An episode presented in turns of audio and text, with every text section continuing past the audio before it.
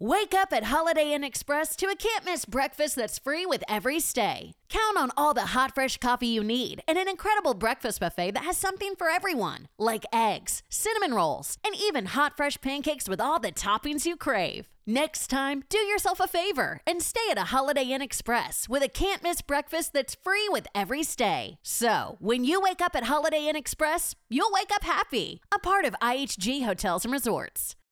Why? Why? If you Why? have T-Mobile 5G home internet, you might be hearing this Why? a lot. Why? Every time your internet slows down during the busiest hours. Why? Why? Because your network gives priority to cell phone users. Why? Good question. Why not switch to Cox Internet with two times faster download speeds than T-Mobile 5G home internet during peak hours? Okay. Stop the whys and visit cox.com slash 5G home for details. T-Mobile prioritizes certain T-Mobile phone users over home internet users during times of congestion.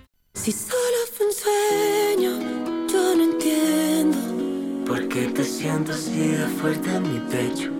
Y mi papá era súper sensible, entonces él lloraba con las canciones y se erizaba. Sentía la música de una manera que a mí me llamaba mucho la atención. Ella es Sabi Satizábal. O sea, desde muy chiquita como que él me regaló una organeta y yo tenía una facilidad. No te Muy puedo creer, ¿organeta? Sí. Ese fue mi primer instrumento que yo a ¿Verdad? los como 8 o 10 años que después lo empeñé para un regalo de Navidad. Bueno, entonces tu organeta. Y yo me sacaba los pollitos, el cumpleaños, todas esas- Y mi hermana me decía, ¿cómo, ¿cómo haces eso? Y yo no tengo ni idea, pero yo era tun, tun, tun, tin, tin, tin. O sea, a oído Oído. así. Cuando siento que ya te estoy dejando atrás, alguien menciona tu nombre y vuelvo a recordar. Yo aprendí a tocar guitarra con YouTube. Ajá. O sea, y de repente de ahí pasé a tocar guitarra con Santiago Cruz. Sabi es una de las cantautoras más auténticas que he conocido y ahora presenta su primer álbum. Bueno, ¿Lo pero, intentamos? pero toca así a, a la de Dios, como salga. ¿Sí? ¿Te atreves? Hágale, Bueno, lo saco. ahí vamos, vamos a intentar. Esperé a ver cómo sería. Nunca en mi vida he hecho esto, gato, pero bueno. Hágale.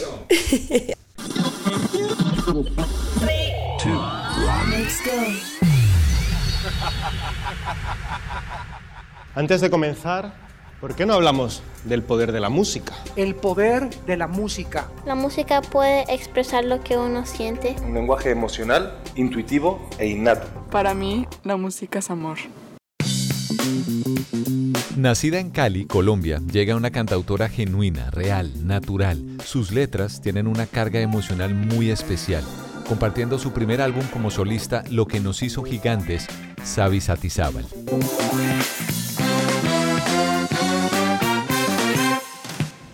¿Grabando? Hola, hola. Ahí está. Oh, jeez. Sabi, estaba esperando este momento y desde la última vez que nos vimos, que fue la primera vez que nos vimos en persona, Sí. me encantó ver a través de las redes todo ese proceso que has llevado hasta sacar tu álbum.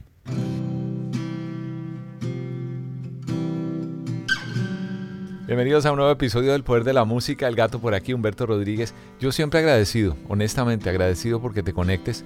Estoy muy feliz porque hoy comparto contigo la música, la historia de un artista que desde que la conocí quedé fascinado con su energía, su talento, su voz, sobre todo su calidad humana. Inmediatamente me convertí en un seguidor y cada día, a través de todo lo que ella comparte, me convenzo más de su autenticidad, de su honestidad en cada paso que da. Y aunque Sabi comenzó con su propio grupo, participó en un reality musical en la televisión de Colombia, hace parte de la banda y coros de Santiago Cruz, del artista colombiano Santiago Cruz, para ella yo estoy seguro que lo mejor está por venir, no me cabe duda, ahora con su trabajo como solista. Y aquí en el poder de la música, ella es Sabi Satizábal. Bienvenidos. Cuando quieres. Jesucristo.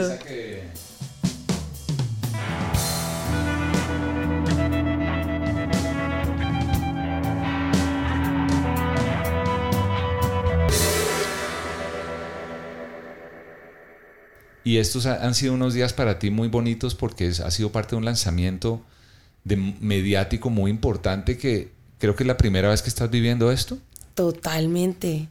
Totalmente. Y también es muy, es muy raro. ¿Sabes? Como que todos estos días le he pedido mucho como a, como a la vida que, que me permita disfrutarlo acá porque uno siempre tiene la cabeza en otra parte, ¿no? Como que, ay, pero ¿cómo hago para que esto no se escape? O, o sea, le llegan a uno muchos pensamientos y soy como, ay, por favor, permíteme disfrutar este momento porque es una locura. O sea, de verdad, hoy, hoy estoy como resensible también porque he recibido tantos mensajes de tantas personas con unas historias, no sé, no sé, como que estoy así toda revuelta, pero, pero agradecida, ¿sabes? Como revuelta de que no entiendo qué está pasando. Y, y, eh, pero eso es producto de, de mucho tiempo dedicada a lo que amas. Total. Entonces es, es un, más de decir uno de un premio, es un reconocimiento, es, es una validación de un trabajo largo, arduo, de dedicación, ¿cierto? Sí, absolutamente. Pero es que yo siento que cuando uno trabaja por esto, uno no tiene ni idea de las cosas si van a pasar, si van a llegar, si ni idea. O sea, tú solo le das porque no queda nada más que hacer, porque tú tienes un sueño muy grande que es un motor que te jala y, y lo único que te queda hacer es darle y darle y darle y darle. Y uno no, o sea, yo personalmente no tengo ni idea si algún día voy a tocar en un estadio, en una arena, en un teatro, en un chuzo, no tengo ni idea qué va a pasar. Pero ya lo has hecho, Sabi. Sí. O sea, tú, bueno, obviamente, esto es como, en el caso de un artista como tú, que ha dado el paso como solista, eh, eh, es como, no sé, como tú has estado, la palabra puede ser un poco fuerte, pero a la sombra de un artista consolidado que es Santiago Cruz. Ujú. Entonces es algo que es evidente, eso no se puede esconder y Santi ha sido además un angelito importante en tu vida, eso lo sé. Maravilloso. Y los que conocemos un poco tu carrera sabemos que así ha sido. Pero yo veía un, un eh, no sé si, si viste una serie que se llama 20 Feet from Stardom, No. que es 20 pies del, del estrellato. Y habla de la historia de cinco o seis mujeres que hacían coros para eh, los Rolling Stones, para Sting, para eh, Bruce Springsteen, etcétera, etcétera. Y nombres grandísimos de mujeres que no llegaron a estar haciendo lo que tú estás haciendo. Y ellas lo intentaron y eh, unas hicieron algunas cosas, otras no. Y yo veo que contigo tú ya has estado ahí y ya lo estás haciendo y ya lo estás viviendo y Santi te ha dado la oportunidad de abrir conciertos, de, o sea que ya entiende lo que es saborear ese estadio grande, ese, esa arena grande. O sea que ya, ya estás ahí. Ahora Sí, es caminar sola y tienes con qué, Sabi. Ay, gracias. Total, total. O sea, Santi, uy, no sé, yo siento que a mí me, me cuesta mucho hablar de Santi en el mejor de los sentidos porque no encuentro palabras para describir lo que él ha sido en mi vida. O sea, yo no sé si es padrino musical, si es maestro de vida, si es qué, pero definitivamente sí es un ángel espectacular, que yo me siento muy afortunada porque siento que no todo el mundo tiene esa oportunidad de de repente empezar a tocar con alguien, que es una Sí. escuela impresionante, y además que esa persona, o sea, Santi es una persona que me guía mucho, que me cuida, o sea, el otro día fuimos a día a día a presentar la canción y ese día salió el video, que ahí es cuando empezó como toda esta cosa. Este es un programa de televisión en Colombia en el canal Caracol, sí. Eso. Y era impresionante porque Santi lo único que hacía era ella, ella, ella, ella, ella, ella. No, no, no, no, no, Santiago es Santiago es increíble. Y yo siempre he dicho que desde que yo empecé a trabajar con él, si las personas que son fans de Santiago por su música conocieran un 1% de lo que es ese ser humano que hay detrás de las canciones, no. O sea, lo amarían 580 mil veces más. Ese man es increíble. Pero mira, eso, eso hace parte de la historia de un artista. El, Sa- Santi estuvo aquí en El Poder de la Música hace ya, ah, yo creo que un par, dos, tres años, no me acuerdo. Y hablábamos muchas cosas que yo no conocía. Yo a Santi lo conozco hace también mucho tiempo. Esta, esta- a mí estas labores en la radio y en la televisión me han dado la, eh, la felicidad de poder conocer a tantos a tantas personas tan llenas de sensibilidad, de valores maravillosos, músicos, reales músicos, que es lo que dio nacimiento a esto, que es el poder de la música. Y me acuerdo que la historia de Santi eh, tiene momentos muy duros y muy difíciles Sí. en tarima, antes de la tarima, con eh, todo lo que trae el estrellato, como todo lo que trae la noche, por los bares, por eh, etcétera, todo lo que, lo que había hecho Santi. Y verlo hoy en día, pues es un, un gran ejemplo para ti que estás al lado de él, pero ahora ya tú eres la que está comenzando esa historia, pero además tú también tienes una historia. Y eso Sí. es lo que yo creo que estamos llegando a estos puntos de conocer un poco más allá de una canción que escribiste con Santiago y que habla de... Yo creo que la historia de Xavi también merece la pena contarse. Y vamos ahí. Porque la música para ti desde pequeñita, me imagino. Sí, tal cual. En algún lugar leí, y es algo de lo que de repente que me identifico de alguna manera con, con tu papá, es que yo soy melómano. Yo soy un fanático de la música, pero así furibundo fanático de la música. Y no toco ningún instrumento. O sea, les, los hago sonar. He sido siempre un músico en desarrollo en mi vida. Pero ese, esa pasión mía por la música me llevó a impulsar a mis hijas, a cualquiera. Una de ellas tomó el camino, por suerte, con el jazz, con la filarmónica, etc. Y yo creo que lo de tu papá fue un poco eso en su momento, o me equivoco. 100%. O sea, yo soy de familia de médicos. La mayoría son médicos. Hay una abogada, un ingeniero químico y yo. O sea, ahí. Y hubo un, un primo músico, guitarrista clásico, Ajá. que siento que él fue el que abrió la trocha para los dos, porque si no, yo no tengo ni idea qué hubiera pasado. Pero desde muy chiquita se escuchaba música en mi casa. Y mi papá era súper sensible, entonces él lloraba con las canciones y se erizaba. Sentía la música de una manera que a mí me llamaba mucho la atención. Pero no tocaba nada él. Él no tocaba nada, pero hubo una época, yo me acuerdo, en que quiso aprender a tocar guitarra. Ajá. Y ahí como que mandó a hacer una guitarra con un luthier y él estaba en clases de guitarra y ahí fue cuando, o sea, desde muy chiquita como que él me regaló una organeta y yo tenía una facilidad. No te puedo creer, ¿organeta? Sí. Ese fue mi primer instrumento que yo a ¿Verdad? los como 8 o 10 años que después lo empeñé para un regalo de Navidad. Bueno, entonces tu organeta. Mi papá nos regaló, yo tengo una hermana mayor y mis papás nos trajeron una organeta de yo no sé dónde y ¿Qué eh, organeta era? ¿Te acuerdas qué, qué, qué organeta una era? Yamaha. Ah. Ay, no, la tuve hasta hace como cinco años o algo así. La mía era una Bontempi. No, ni idea hasta allá. Ajá. Entonces le regaló la, la organeta. Y yo me acuerdo que yo tendré, hu- hubiera, no sé cuántos años tenía, como seis, siete, yo no sé. Y yo me sacaba los pollitos, el cumpleaños, todas esas- Y mi hermana me decía, como, ¿cómo haces eso? Y yo no tengo ni idea, pero yo era tun, tun, tun, tin, tin, tin. O sea, a oído así. Entonces ellos empezaron como, ve esta, ¿Y tu hermana no, no nada en la música? ni el timbre, o sea, No. nada, nada. Pero mi hermana es súper, eh, o sea, súper inteligente toda la vida, o sea, como química, física, eh, sí, no sé, es mercadóloga, es una tesa, es, ella es increíble. O sea, como que tiene un talento que para los negocios, para todas esas vainas que yo, no, Ya. sí. Pero pinta, y pinta Ajá. espectacular, y yo pinto terrible. Entonces desde muy chiquita, como que mi papá sí alimentó y alimentó y alimentó esa cosa de la música. Y yo desde chiquitica en el colegio, desde que tenía la oportunidad de escoger extracurriculares, yo veía flauta, clarinete, coro. Yo estuve, o sea, yo canté salsa, no merengue, no, pero salsa, música colombiana, rock, pop, de todo. Yo hice de todo en el colegio, de todo.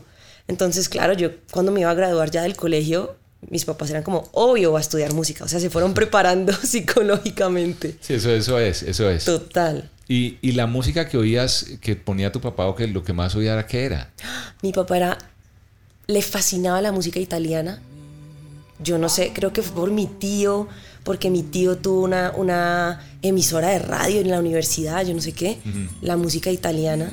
Y los Beatles, Elvis, o sea, mi papá era súper gringo, inglés, no sé, sí, todo menos Y- colombiano. ¿Y tu papá de dónde era? De- Caleño. Caleño. ¿Tú naciste en Cali? Yo nací en Cali. Pero tienes cero acento caleño tú. Cuando me emociono mucho, de pronto ahorita se me sale. No se me puedo sale. sa- No puedo creerlo. Yo hubiera jurado que tú eras de Bogotá. Bueno, pero yo amo Bogotá. Es que llevo aquí 11 años. Sí, claro. Uy, y nunca no. fui tan como el caleño tan arrastrado. Pero cuando me emociono o cuando me emberraco, se me sale el caleño.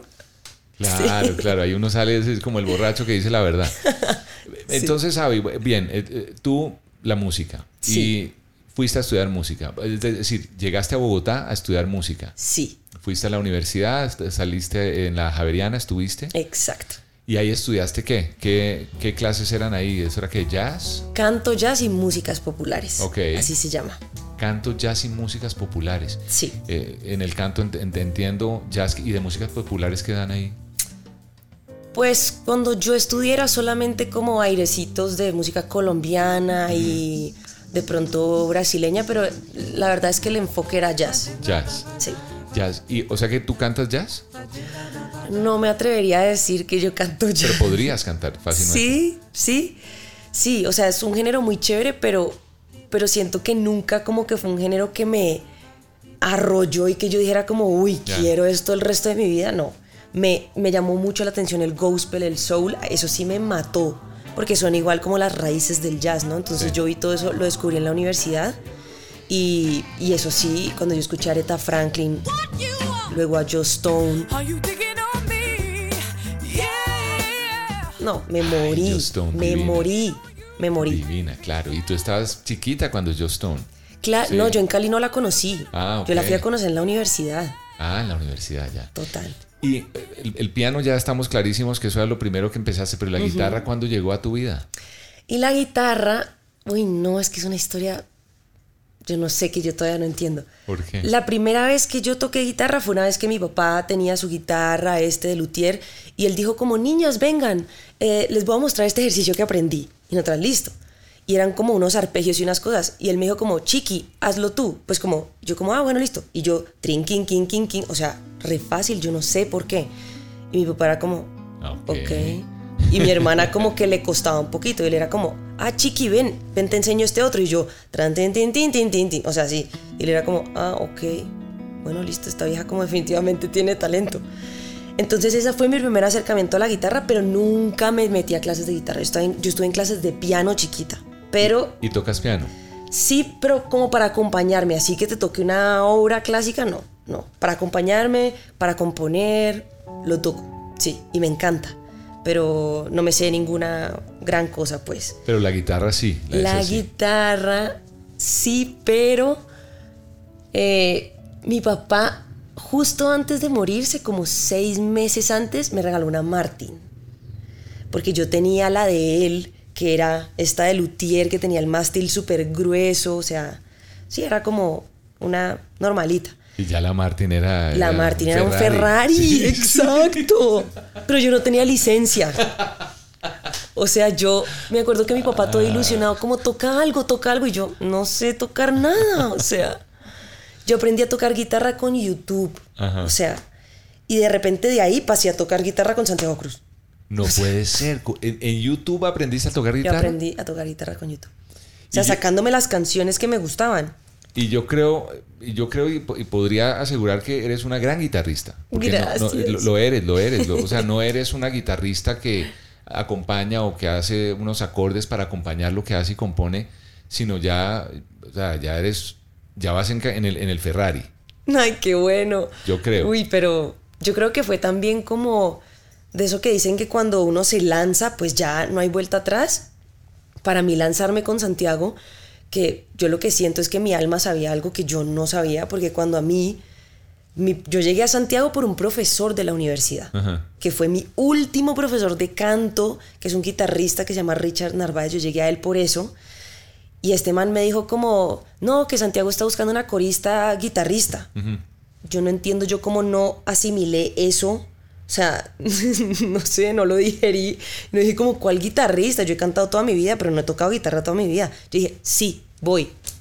Llegué, a las dos semanas estábamos en Manizales, en la Plaza de Toros de Manizales tocando y yo... Y esas canciones de Santi, tú ya habías oído a Santiago Cruz. Yo ya había oído a Santiago Cruz porque a mi mamá le encantaba. Ok, o sea, ya tenías idea de, de la- de su, de su música, de, de las canciones. Total. Y como buena música que ya también eres, para ti era fácil seguir eh, tocar lo que debías, lo que necesitabas tocar, o, o fue una preparación muy, muy grande. fue, uy, los primeros meses fueron muy duros. Ujú. Fueron muy duros, sobre todo porque yo no tenía mucho conocimiento de cómo funcionaba la música en vivo. ¿Sabes? En la universidad tú aprendes, no sé, o a improvisar o teoría, yo no sé qué, pero la música en vivo tiene mucha cosa. Sí. Los in-ears, pues como que tocar con metrónomo, no sé qué. Y hay una cosa específica que se llaman los stems Ajá.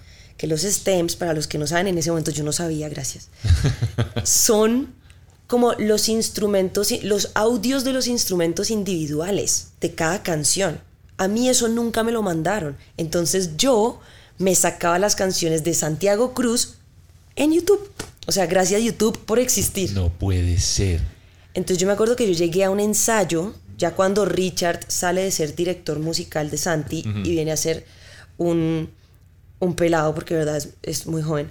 Se llama Ricardo Muñoz, que es el pianista. Este man llega con oídos frescos a pillarse todo y dice como, vení, vení, ese acorde le falta esto. O aquí te falta un acorde. O aquí, o sea, a ver los detallitos y yo en llamas. En llamas. Me acuerdo que ese ensayo yo me quería morir. Porque claro, me empezaron a corregir y a corregir y a corregir y a corregir cosas y yo colapsé y yo, yo como que ya llegó un punto en el que el biquito así en el cerebro que no podía pensar, ya era como no, estaba muy estresada porque tenía muchos cambios. Y ese día yo llegué a mi casa, me acuerdo, mi mamá estaba acá, llegué llorando y dije, me van a echar, me van a echar. O sea, no la logré. Como que yo dije, no, Entraste en crisis. entré en crisis horrible y dije, no, no la logré. Ya esto, no, no, esto no va a ser.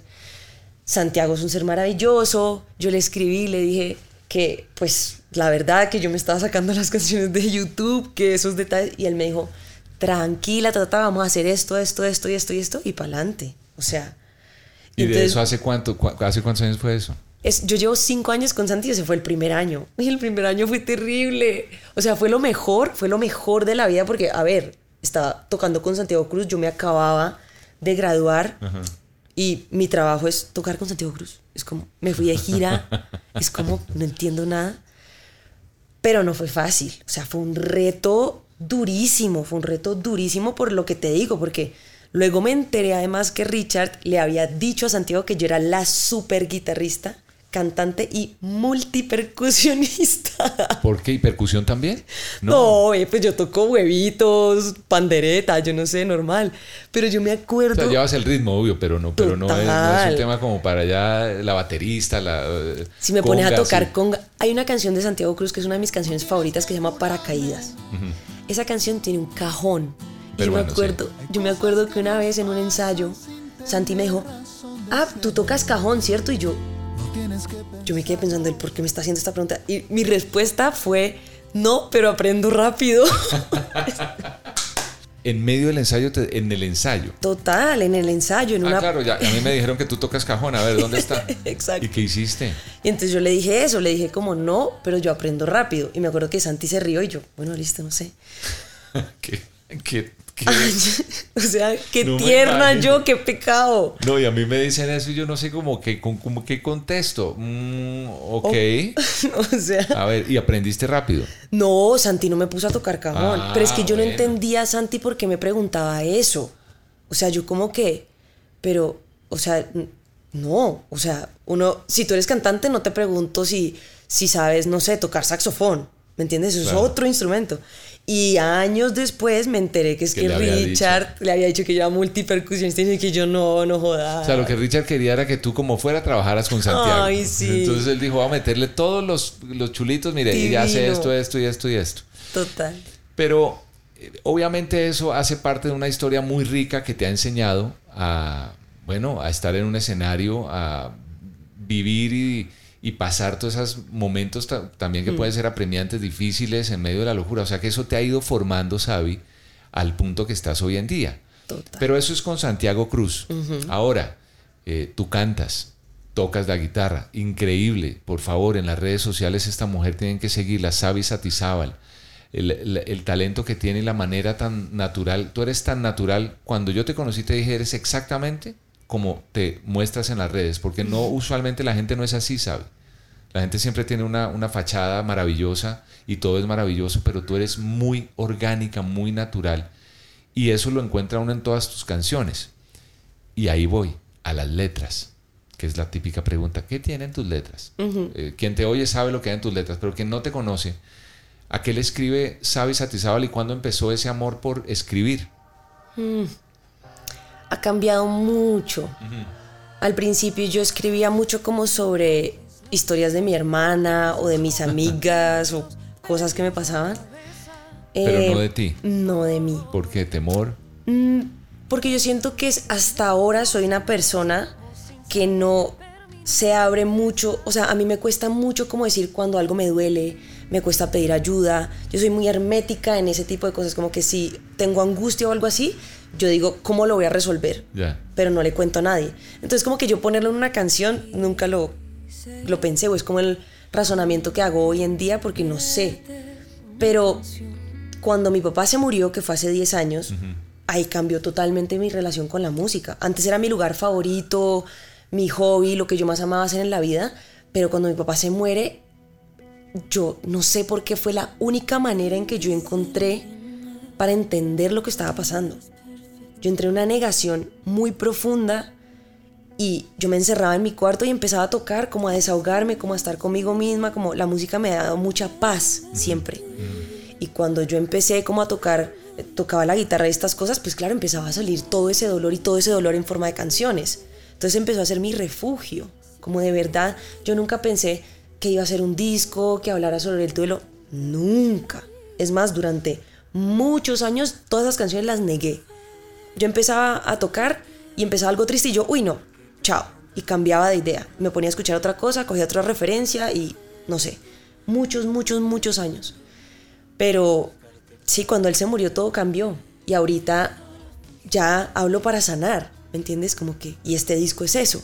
Es como una catarsis gigante que me costó mucho tiempo entender y me costó muchas inseguridades y miedos decir, lo voy a sacar. Me costó mucho. Yo, yo, sabes, soy de los que pienso que esas personas que se van, que se convierten en angelitos, Mm. y eso nos lo, has- nos lo han enseñado yo creo de chiquitos a todos. Entonces ella tiene un angelito en- y que lo va a cuidar y que Mm. lo va... Ese angelito que es, ¿cómo, cómo se llamaba tu papá? El nombre de tu Diego, papá? Diego, José Satizábal. Diego José. Si eh, ese angelito que yo sé que está aquí en este momento, porque yo sé que te acompaña para todos lados y yo sé que ha sido parte de este proceso tuyo de vida porque te ha ido mostrando el camino, te, se ha encargado, mira, por historias que yo sé que te llegan en cantidades, luego de sacar esta canción que justamente habla un poco de eso, es en eh, Nunca Nadie Más que coescribiste con, con Santiago. Mm, eh, yo estoy seguro por, por tantas historias que he conocido también muy cercanas, personal, que esos angelitos de alguna forma se manifiestan y están presentes en todo lo que hacemos. Eh, tu papá, don Diego, en este momento está aquí, nos está oyendo, te está viendo. Eh, ¿Qué crees que te diría o qué te gustaría oír? Sé que es una pregunta muy hijo rara de estas cosas lindas que te están pasando en el camino y que seguramente él con el tiempo vio y soñó que fuera así. Uf. Me dio de todo. Perdón, perdón, Isabel. no, no, no. Te, lo pregunto, tal vez sé que es una pregunta rara, y no- tal vez No, nunca, linda, tal vez linda. nunca te, te habían hecho esa pregunta, pero siento que, que yo, hay cosas que yo a mi papá le digo y le digo, a veces le reclamo y lo regaño, y, pero hay otras que le pido y le digo cosas, pero hay veces que yo alcanzo y llego y logro y le digo, quisiera que en este momento estuvieras y me dijeras esto, para, no para validar, sino me encantaría, eh, no sé, sentir eso. Y tal vez esa manifestación me da fuerzas de seguir adelante y de, y de seguir más fuerte, ¿no? Sí. Yo siento a mi papá en, en muchos aspectos de mi vida, que fue algo que también me costó mucho, como que en medio del dolor uno no ve, no se permite ver ni sentir, uno está tan cegado como y tan sumergido en su dolor que, que no te permites ver las señales, ¿sí? Pero yo siento que la señal más, más pronta que a mí me llegó fue conocer a mi esposo. Mi papá se murió en enero y yo conocí a mi esposo finales, o sea, ahí en enero y, y empecé con él en mayo. Y desde entonces Richie ha sido una luz en mi vida maravillosa. O sea, yo siento que enamorarme de él me, me salvó mucho de ese dolor tan grande, porque finalmente el amor es como un alivio, ¿no? Un refugio, un, un motorcito ahí. Eso fue lo primero porque era muy raro. Me acuerdo que cuando yo conocí a Richie, usaba el mismo perfume de mi papá. Y yo, uy. Si me entiendes, como que esas vainas de que, que te llevan un flashback y yo, wow, ¿qué es esto? Y Richie a veces me decía cosas que él ni siquiera se acuerda, pero en algunos momentos, por ejemplo, finales de la universidad o, no, o cosas así, me decía cosas que mi papá me hubiera dicho, como una frase o una que yo era como, uy, como que yo sentí, entonces era rarísimo, era rarísimo. Ahí fue la primera vez que yo dije como, ah, ok, mi, mi papá me mandó a este man, o sea, y yo desde el primer momento dije, este man es el amor de mi vida, yo lo sentí. Luego llega Santiago, que Santiago de cierta forma es muy raro, pero él, pero él es muy paternal en muchas cosas conmigo, la forma en que me cuida, la forma en que me guía, la forma en que me aconseja. Él, él- todo el tiempo está como, él igual es una persona como, como muy, eh, ¿cómo se dirá? Mm, no sé, como que no expresa mucho eh, el cariño en, en palabras o algo así, pero sí en actos. Entonces es como, Sabi, ábreme el concierto. Mira cómo te fue con tu canción. eh, comparte mi música. Yo nunca le he pedido nada a Santiago y él todo lo ha hecho Orgánicamente. orgánicamente y por voluntad propia. Luego, algo tan, tan raro que es como que justo antes de morirse mi papá me regala una guitarra que si yo no hubiera tenido, no hubiera tenido la herramienta para decir sí, empiezo a trabajar con Santiago Cruz. Yo tenía un Ferrari ahí, no entendía por qué me había llegado ese Ferrari y resulta que ese Ferrari era para ese trabajo que años después me ha llevado aquí a donde estoy. Entonces, no, son muchas cosas. Y en las canciones, o sea, yo siento que para mí la música es un punto de conexión muy fuerte con mi papá. Yo escucho, cu- en estos días que estaba con mi mamá, estábamos escuchando una playlist de música italiana, por ejemplo. Y está mi papá pintadito ahí, o sea, siempre que uno llegaba a la casa de mi papá, tenía música a todo volumen y estaba ahí sentado con su cafecito en el sofá oyéndola y lloré y no sé qué. No, o sea, la música es él. Y siempre estará presente. Y Total. siempre estar ahí.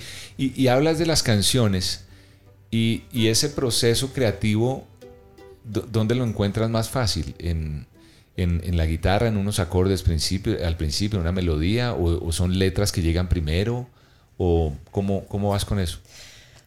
para mí es muy diferente, ¿sabes? O sea, cuando siento que es un, un sentimiento que tengo muy atascado y que lo necesito sacar, normalmente me sale guitarra y voz como de una, ¿sabes? Voy, primero siempre busco como el colchoncito armónico y ahí le pongo la letra, pero no sé, sale así, súper rápido.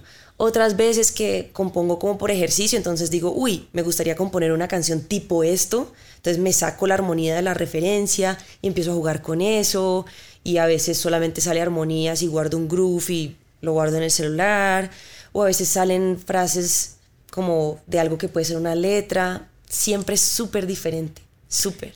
¿Qué música? Tú eres muy joven, Xavi. Y, y uno, cuando ve a uno de los jóvenes, uno lo primero que piensa es la música que está de moda.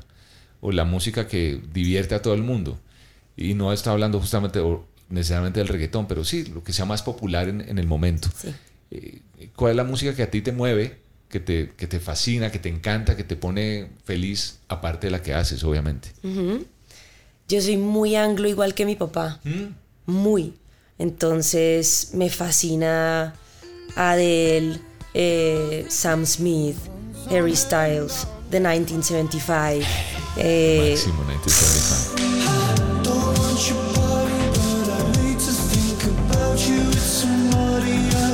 todo, o sea, hasta Taylor Swift. eh, Hasta Taylor Swift. todo. Pero sí soy muy, muy música en inglés. Y Elvis, los Beatles, ABBA, porque todo eso es mi papá. Me fascina. Y, y escucho poca música en español que siento que es algo que tengo que, ¿Qué que oyes en español? en Pero de lo que oyes en español, aparte de Santiago Cruz. que oigo, me gusta un montón conociendo Rusia. Ajá, No sé si los has argentino. oído. Muy chéveres. Quiero hacer canciones que no hablen de vos, pero no me sale. Mm, pero, uy, no sé. Como de todo un poquito, pero no tengo un artista que yo diga, uy, me las escucho todas aparte de Santiago. Y aparte de tus amigas, porque tú tienes un Ah, grupo de amigas claro. maravillosas con las que han hecho cosas también increíbles en, en los últimos meses en, Sí. en todo el país, que eso me parece chévere. Sí, el colectivo de fuego, eso ha sido increíble. A ellas también las escucho un montón, claro. Pero creo que música en español de pronto es la música que le gusta a mi mamá. Ajá. La disfruto. Como José José. eh, Dicen que soy un payaso, que estoy muriendo por ti.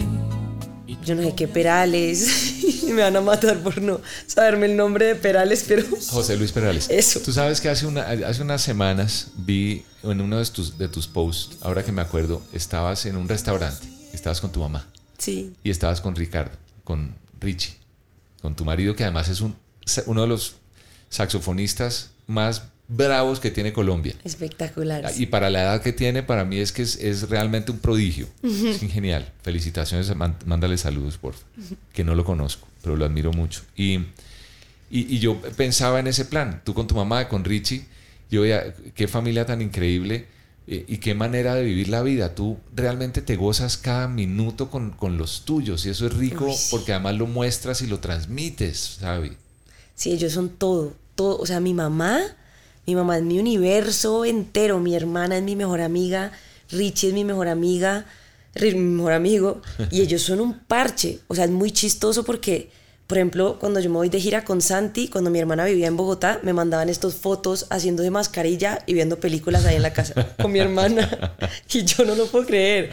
Mi mamá viene, salimos los tres, pero, pero no, ellos, ellos son mi todo. O sea, no, no, no, no, no. Todo, antes de, de la música, antes de cualquier cosa, mi sueño es ellos, estar bien con ellos, llegar a esta viejita con Richie. Uy, sí, eso sí. Y musicalmente, háblame de algún sueño. Eh, de- de- ya- es que, ah, mira, tú ya has estado al frente de miles de personas sola, cantando tus canciones, Hmm. por mm, beneficio de un amigo, compañero y jefe, digamos, que es Santi.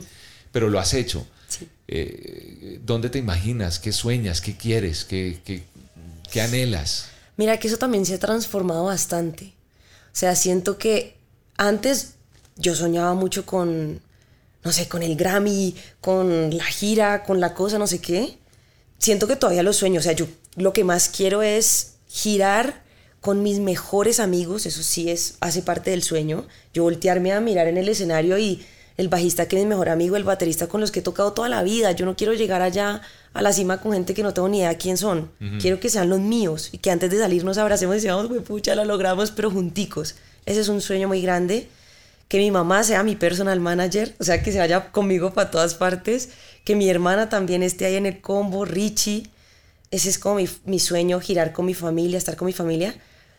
Pero eso es como un sueño muy obvio, ¿no? De todo músico, como bueno, y si llegan los premios y eso, bienvenidos. Ay, pero yo lo que más quiero ahorita es poder hacer música con tranquilidad. O sea, que todo el peso que uno le pone a la música y el estrés y todas esas inseguridades se vayan y uno poder hacer la música tranquilo y disfrutar cada momento viviendo el presente como... ¿Y qué porque eso es necesitas muy para jodido. eso? ¿Qué necesitas para eso? ¿Qué crees que te hace falta para eso?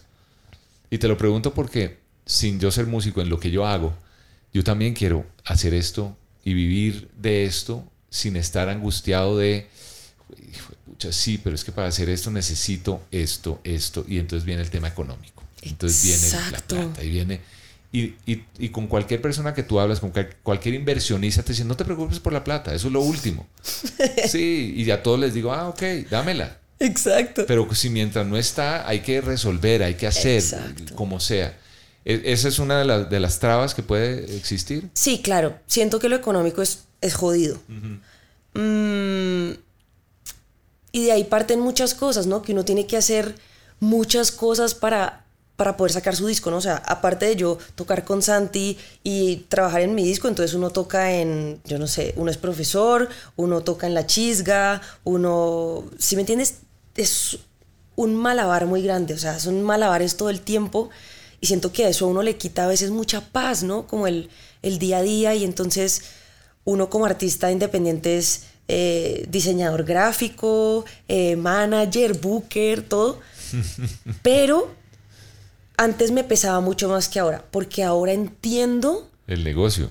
no, entiendo que eso me está dando las herramientas para cuando yo llegue a donde quiero llegar, ¿me entendés? A mí, si yo, si yo hubiera salido del acuerdo. colegio o de la universidad y ya hubiera tenido un manager, un equipo, que todo el mundo me hiciera todo, siento que no sería la mujer que soy ahorita y no tuviera las herramientas que yo en este momento digo, yo voy a llegar a donde voy a llegar y tengo la certeza porque es que tengo la berraquera, porque soy capaz, Y tienes porque el lo he hecho. conocimiento, y tienes el conocimiento, y sabes exactamente lo que se puede y lo que no se puede hacer. Exacto. Yo sé que no me voy a varar, ¿sí me entendés? Que si todavía no tengo un manager, ve, yo voy. Que si no tengo un booker, pues pucha, ¿qué hay que hacer? Como lo que tú me decías ahorita apenas llegué a tu casa, que tú eras, hay que tirarse por ahí, hágale, De cabeza. hágale. Y eso me lo ha dado el tener lo que hacer. Yo eh, lo he mencionado varias veces aquí en El Poder de la Música, que eh, Malcolm Gladwell para mí es uno de los grandes, eh, no sé, filósofos modernos que escribió el Outliers. He mencionado esto y perdonen los que me están oyendo y viendo que lo he mencionado tanto, pero es que es recomendable ese libro de los Outliers que habla de esas 10.000 horas que uno debe cumplir en la vida para lograr La mm, excelencia. la excelencia de su arte, de su craft, ¿no? Y, y de diseñar bien, que fue, el- en el libro cuenta mucho la historia de los Beatles, que tantos años que se fueron a, a- a- a Alemania a tocar y tocaban en todos los bares día y noche, y ya cuando volvieron a, a- Liverpool, a, The Cavern, cuando los encontraron ya estaban listos y eso los tocaban y se sabían todo. Y eso lo que lo hace a uno es todo esto que uno ha vivido. Y es toda la experiencia que no tiene que ver con que uno sea un viejo como yo o una jovencita como tú. Es la experiencia. Y la experiencia es, está allá afuera.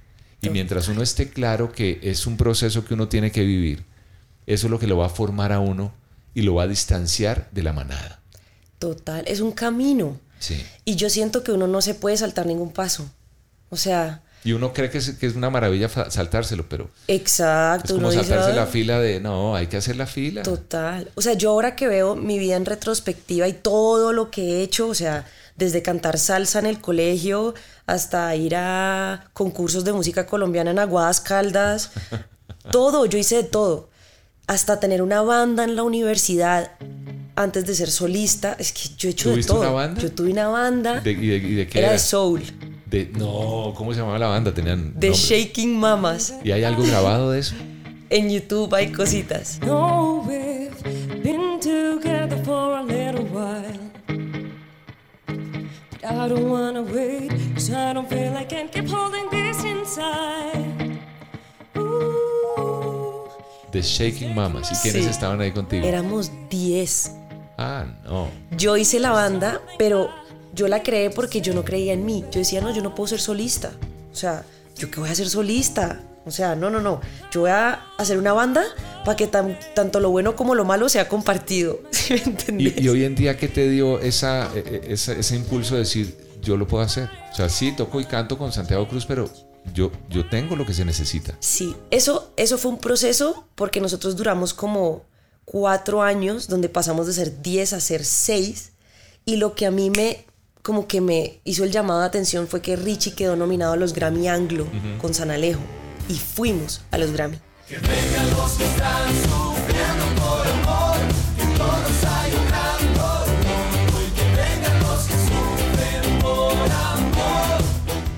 Yo en esos Grammy vi a Adele, a Beyoncé, Bruno Mars, Ed Sheeran, los vi a todos y yo dije, yo nunca voy a llegar ahí si sigo arrastrando gente, porque ese era mi sueño, no el sueño del resto de la banda. Entonces ellos eran músicos de sesión y era una rogadera para ensayar, para grabar y yo era como un volador, hagamos esto, esto, esto, esto y esto y ellos, Sí, no, pero, pero- es que tengo el cumpleaños de mi perro. Él no- un- una vez uno me dijo, es que tengo que ir a peluquear mi perro. Y yo, no, no jodas. No jodas, ya me abro de aquí. O sea, no, no jodas. Y eso fue lo que a mí me ir allá y ver ese nivel. Yo dije, yo quiero eso. O sea, yo quiero ser así. Y yo eh, estoy perdiendo mi tiempo. Entonces llegué a Colombia y les dije, amigos, los amo, pero chao. O sea, me voy de solista.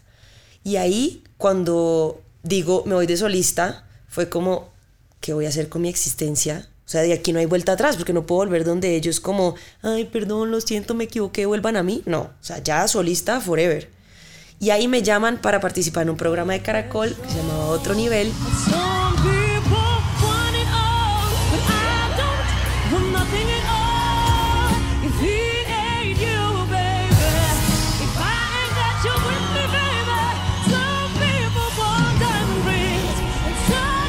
Participo en Otro Nivel. Ahí sale el nombre Sabi. Y ya ahí para adelante ya es historia. Ya. ¿El nombre completo tuyo es, es, es, eh, compuesto o no? ¿Cómo cree que me llamo yo? No, yo creo que sé. ¿Tú, tú no eres Sabrina? No, no sé. Isabela, Isabela. Satizábal. Sí, pero mucha ¿Tu, gente tu dice hermana que cómo se llama? María José. María José. Sí. Sabi. Y el, y el Sabi te queda perfecto. Y el Sabi fue por un apodo que me puso un amigo. Y allá en otro, en otro nivel me acuerdo que en esa entrevista que le hacen uno fue como, bueno, ¿y cuál es su nombre artístico? Y yo, ¿qué? Sabi. Sabi. Chao. Ahí quedó. Ahí quedó. Sabi, nuevo álbum. Eh, Nunca Nadie Más, que es la canción que más ha sonado estas últimas semanas en, en tu cabeza y en la cabeza de muchos eh, en Colombia. Pero ya habían sonado algunas canciones que tú ya habías presentado. Esa, esa música ya la habíamos conocido un poco. ¿Todo eso, es, e- eso habla de, de lo mismo o habla... esa- ese, ese disco, digamos, es para, para esas personas que se han ido? Sí. ¿Todo el, todo el álbum? Todo el álbum. La primera canción que yo saqué fue Mañana sale el sol, Ujú. que la saqué en junio del año pasado. No es para siempre, aunque parezca. Mañana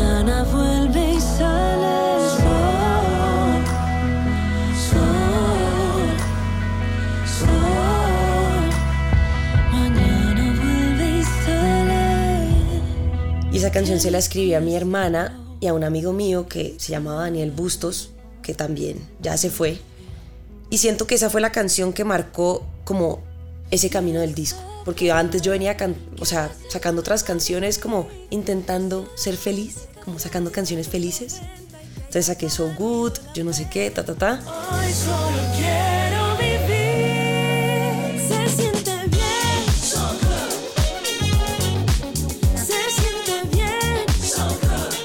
Pero no se sentía la plenitud que siento ahora. O sea, antes yo era como, ah, bueno, una canción cool, ya listo está. Cuando yo saco Mañana sale el sol, yo dije, ¿qué es esto? O sea, ¿qué es esto que estoy sintiendo? Como que es algo, una necesidad que estoy sintiendo. Sale Mañana sale el sol y de ahí yo entiendo que no he hecho el duelo de mi papá. Yo de ahí dije, uy, juepucha, tengo mucho por sanar. Y la única forma de yo poder escribir sobre otra cosa es primero escribiendo sobre esto, sacar esto de mi sistema para que ya, o sea, ya sanarlo, contar esta historia y seguir contando la historia de mi vida que ya es otra cosa. Entonces de ahí empezó siendo una idea de que fuera un EP que iba a sacar supuestamente a final de año. Ahí sale Solo fue un sueño con César Ávila. Divina, divina esa canción. Sí, es, es hermosísima. Si solo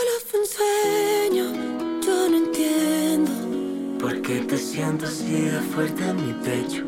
Me fui entre la gente, ir corriendo. A buscarte para verte otra vez. Pero solo fue un sueño. Y de- dime. Y perdón, perdón que te interrumpa, pero sabes que me parece chévere que aunque es algo muy personal y habla de tu historia y tú liberaste esa, ese sentimiento que tenías ahogado durante años, las canciones también y sus letras se pueden acomodar a un sentimiento de amor, de desamor, de despecho, de dolor. Creo por lo que he oído y he leído en, en, tus, en esas canciones, uno lo puede adaptar fácilmente a esa persona que, esa relación que no funcionó más, ¿cierto? Sí. Sí, yo he sentido eso. Al principio era un miedo que yo tenía. ¿Por qué? Pues porque lo que hablábamos ahorita de que uno está siempre como en este vaivén de cómo hago para vivir de esto. Claro. Tiene que funcionar de alguna manera si es que yo quiero esto y más las voces de los miedos de los papás de uno, la familia de uno, etcétera. Eh, pues yo decía, ¿será que sí vale la pena contar una historia tan personal? Yo pensé que eso era un dolor muy mío. Yo durante muchos años en ese victimismo que uno cae durante tanto tiempo, yo decía, ¿por qué me pasó esto a mí? Esto solo me pasa a mí, yo tan chiquita, mi papá, etcétera. Entonces yo decía como, ¿a quién le va a interesar oír un disco completo sobre un duelo? Entonces yo era, uy, no, o sea, te estás echando la soga al cuello mal. Pero después yo dije, no, es que yo no veía otro camino. O sea, yo decía, es que lo necesito. Ya. Y eso fue lo que me dio la paz. Decir, lo necesito. Yo no puedo seguir con mi carrera si no hago esto. Punto.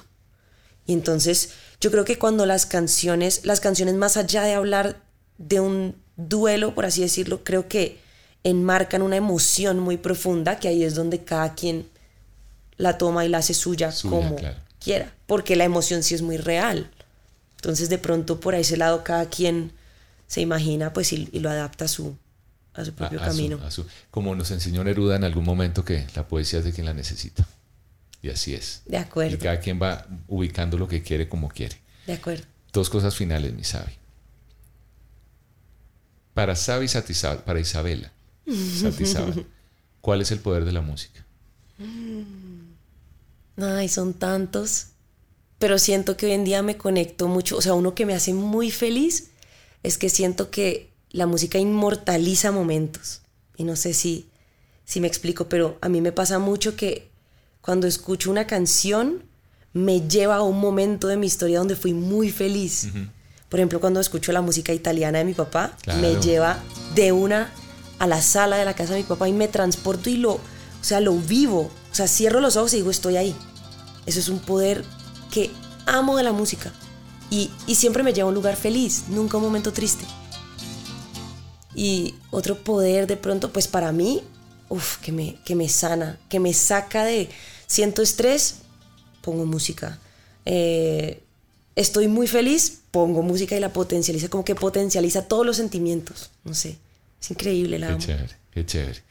A, a la Sabi de 10 años, con, tu, con lo que has vivido este tiempo, ¿qué le dices? Ay, que la amo, que confíe, sí, que confíe, que confíe que, que la vida sabe más que uno y el almita de uno sabe a qué vino, que confíe que todo va a estar bien. Todo va a estar bien. Sabi, te voy a pedir algo que yo te lo decía ahorita fuera de micrófonos y del aire. Te decía que para mí pedirle a la gente que cante en, en una es, eh, pero es que yo sé que tú cantas increíble, que tocas guitarra increíble. Yo encuentro aquí una guitarra que te puede funcionar, es para ti, Eli, pero es chévere, funciona. Pero no sé si te han pedido que hagas un, de por lo menos tres o cuatro canciones, un popurrí. Por ejemplo, de tiempo. Ve pensando si se puede. De Nunca Nadie Más. De Solo fue un sueño. Con esas tres. ¿Podrías hacerte un popurricillo ahí? Sí. Bueno, ¿Lo pero, intentamos? pero toca así a, a- a la de Dios, como salga, ¿Sí? ¿Te atreves? hágale, Bueno, lo saco. ahí vamos, vamos a intentarlo. Espere a ver cómo sería. Nunca en mi vida he hecho esto, gato, pero bueno. Hágale. ¿Sabe cuando quieres? Listo. Nunca antes visto en la historia. Aquí va. Cuando siento que ya te estoy dejando atrás, alguien menciona tu nombre y vuelvo a recordar que es tan grande el espacio en el que no estás, que nunca nadie jamás lo podrá ocupar. Cuando siento que ya no va a dolerme más, vuelve a sonar la canción que te hacía llorar. Y es tan grande el espacio en el que no estás, que nunca nadie jamás lo podrá ocupar. Si solo fue un sueño, yo no entiendo por qué te siento así de fuerte en mi pecho. Me vi entre la gente ir corriendo a buscarte para verte otra vez, pero solo fue tiempo, dame tiempo, que me gusta imaginar que me tomas de la mano y para el tiempo, dame tiempo para al fin estar en paz, vivir sin culpa de soltarte y continuar. Oh, mm. Cuesta respirar desde que no estás.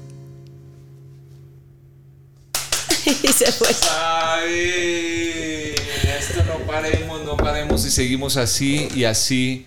Te digo, Sabi, gracias. Divino eso. De- de- en tu próxima presentación deberías incorporar un... y En honor al gato y se llama El Popurrí del El Gato. popurrí del gato y lograste hilar las letras. No, gen- eres un genio. Tan genio, eres hermoso. genio.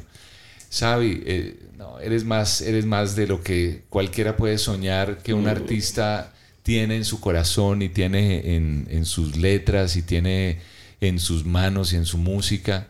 Me encanta y te lo dije el primer día que te vi y que te conocí, que tu música me, me movía y que admiraba tu talento. Me encanta el hogar que tienes, me encanta la- eh, el amor que, que se profesan con Richie. Cuídenlo, ámense, respétense. No sé, me siento ahora como un papá. Ay, me encanta. Ah, el papá diciéndole, a- pero Sabi, tienes todo, absolutamente todo, lo que se necesita para llegar a ese, a esa cúspide que más allá que la sueñes o que la quieras o que la anheles, que la mereces, porque el mundo necesita y merece que estos corazones como el tuyo sean el ejemplo de las generaciones que vienen a continuación, como el caso de mis hijas y de las hijas de mis hijas. Gracias por estar aquí en Poder de la Música. Gracias a ti infinitas. Mira que nunca te lo había dicho, pero desde que yo escuché tu podcast, yo dije como, ay, ojalá me invite algún día, sería increíble. Amaría estar ahí. Cuando me escribiste, yo fui como, no lo puedo creer. No, o sea, pero ni qué más felicidad. faltaba. Estaba esperando que saliera el disco. Desde hacía meses estaba que te, te invitaba, pero dije, como sabía que estabas en ese proceso, dije, voy a esperar el momento. Y los momentos así son cuando son. Es perfecto. Gracias, mi Sabi. Gracias a ti. Bendiciones y, y muchos éxitos. Gracias infinitas. Ya no sé si es que me he acostumbrado a no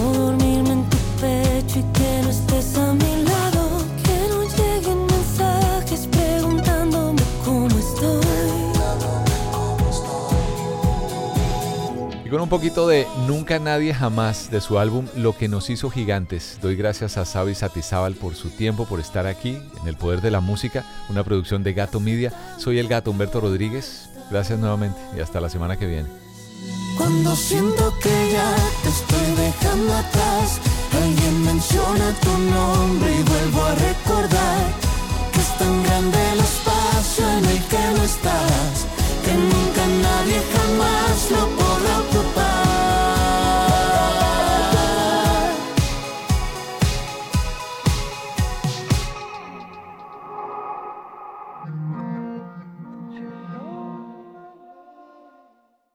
Cuando el tráfico te sube la presión, nada mejor que una buena canción.